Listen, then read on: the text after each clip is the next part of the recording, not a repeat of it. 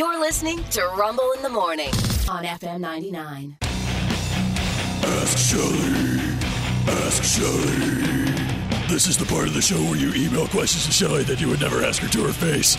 All right, so let's ask Shelly. Yeah, Ask Shelly, and it's brought to you by. Black Rifle Coffee Company in Virginia Beach is now open. Get more info on Instagram at BRCCHRVA. That's BRCCHRVA. Every Monday morning at right around this time, we get together and do a little Ask Shelly. You send your questions in to Shelly at FM99.com. She takes some time out of her Sunday afternoon or so to answer those questions and then report back here on Monday. Let's see what, uh, let's see what this week has brought. Uh, dear Shelly, one of my friends posted a picture of a fish that he caught, and someone told him to kiss it on the nose. Fish don't have a nose, they have gills. What is the nose area called or considered on a fish? Thanks. Signed Fish, a guy named Bass. Well, fish don't have noses. They do have nostril like holes called nares. Yes. How do fish smell? Awful, fishy, but that's not the point. The nares don't lead to lungs. They lead to a sensory pad inside of the sacs, and that's how they smell. So, not kiss them on the nose, kiss them on the nares. Oh, right in the nares. Right on the nares. There- Nares. Nares. But you do see them. You do see the little Oh, holes yeah. there. It's just I've kissed a fish on the nares. yeah, I didn't know they were the nares. Oh, yeah. Get you a big old bass, give him a kiss, throw him back in. Letter number two, dear Shelley, why do dogs eat grass when they're sick? Why do dogs eat grass when they're sick? And if that helps them, why aren't we eating grass when we get sick? Signed Polly. is it is it known why dogs eat grass? Uh, well, when uh, acid builds up in our own stomachs, people Yeah. take an antacid. Dogs eat grass for the same effect. It's sort of a natural antacid for them. Most dogs Oh. appear to feel better after eating grass, but the relief is only temporary, as most dogs will vomit the grass afterwards. Yeah. It's kind of like an instinctual thing. But then at least you vomit it all up and maybe you feel better after that. I think that's what the dogs are thinking. I think that's the instinct that's going on there. Uh, humans don't do that because we aren't dogs and we have better ways. I mean, we got the antacid or whatever we need to take. I say we go back to the days of the vomitorium. What do you guys say? Let's go overeat and then puke it up and then do it again.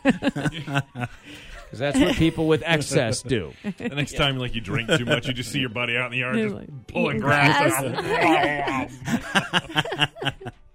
well, and we Yeah. don't process stuff the same way. I'm no Oh, doctor, sure. so you know, check with your doctor before your you vet. eat Yeah, grass. yeah, yes. Finally, this, and I'm apparently quoted in this article. Yeah. Uh, dear Shelley, Rumble said that one testicle hangs lower than the other so that they don't clank together. Uh, is it is it a certain one that hangs lower, lefty versus righty, or does it rotate? I'm using rotate. I'm using your Ask Shelley for its intended purpose to Google for me because my husband would think it was weird for me if he found this in my search history.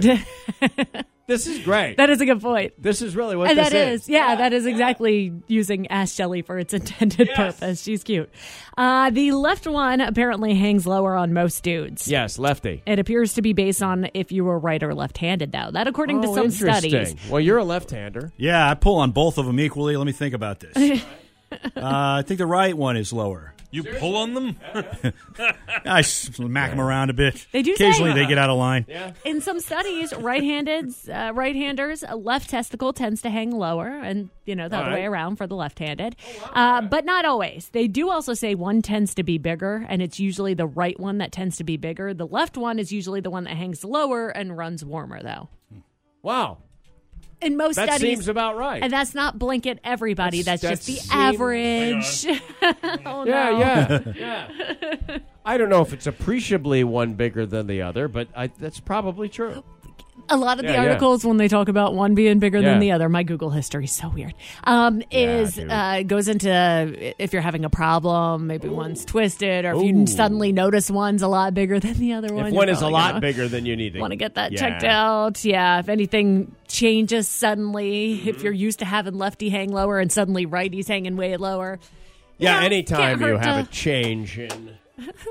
talk to somebody about Hey, it I know. Um, gosh, I've I've known several people that have gotten testicular cancer, but Uh, but I knew one guy that was well into his 50s, and it's this is a young man's disease, and they'll tell you that from the. They didn't go there for a long time. Like, like, dude, it can't be that. Yeah. you're 50, whatever years old. Turns out it was that. He's got the testicles of a 20-year-old. Look at him! Look at him! Yeah. Fresh and dewy. the testicle of a 20 year old. yeah, now he does. Yeah, yeah. That's why you get those Botox You Gotta have 'em. treatments. I, I, I just do it for the scrotum. My scrotum is shiny like an apple. yeah.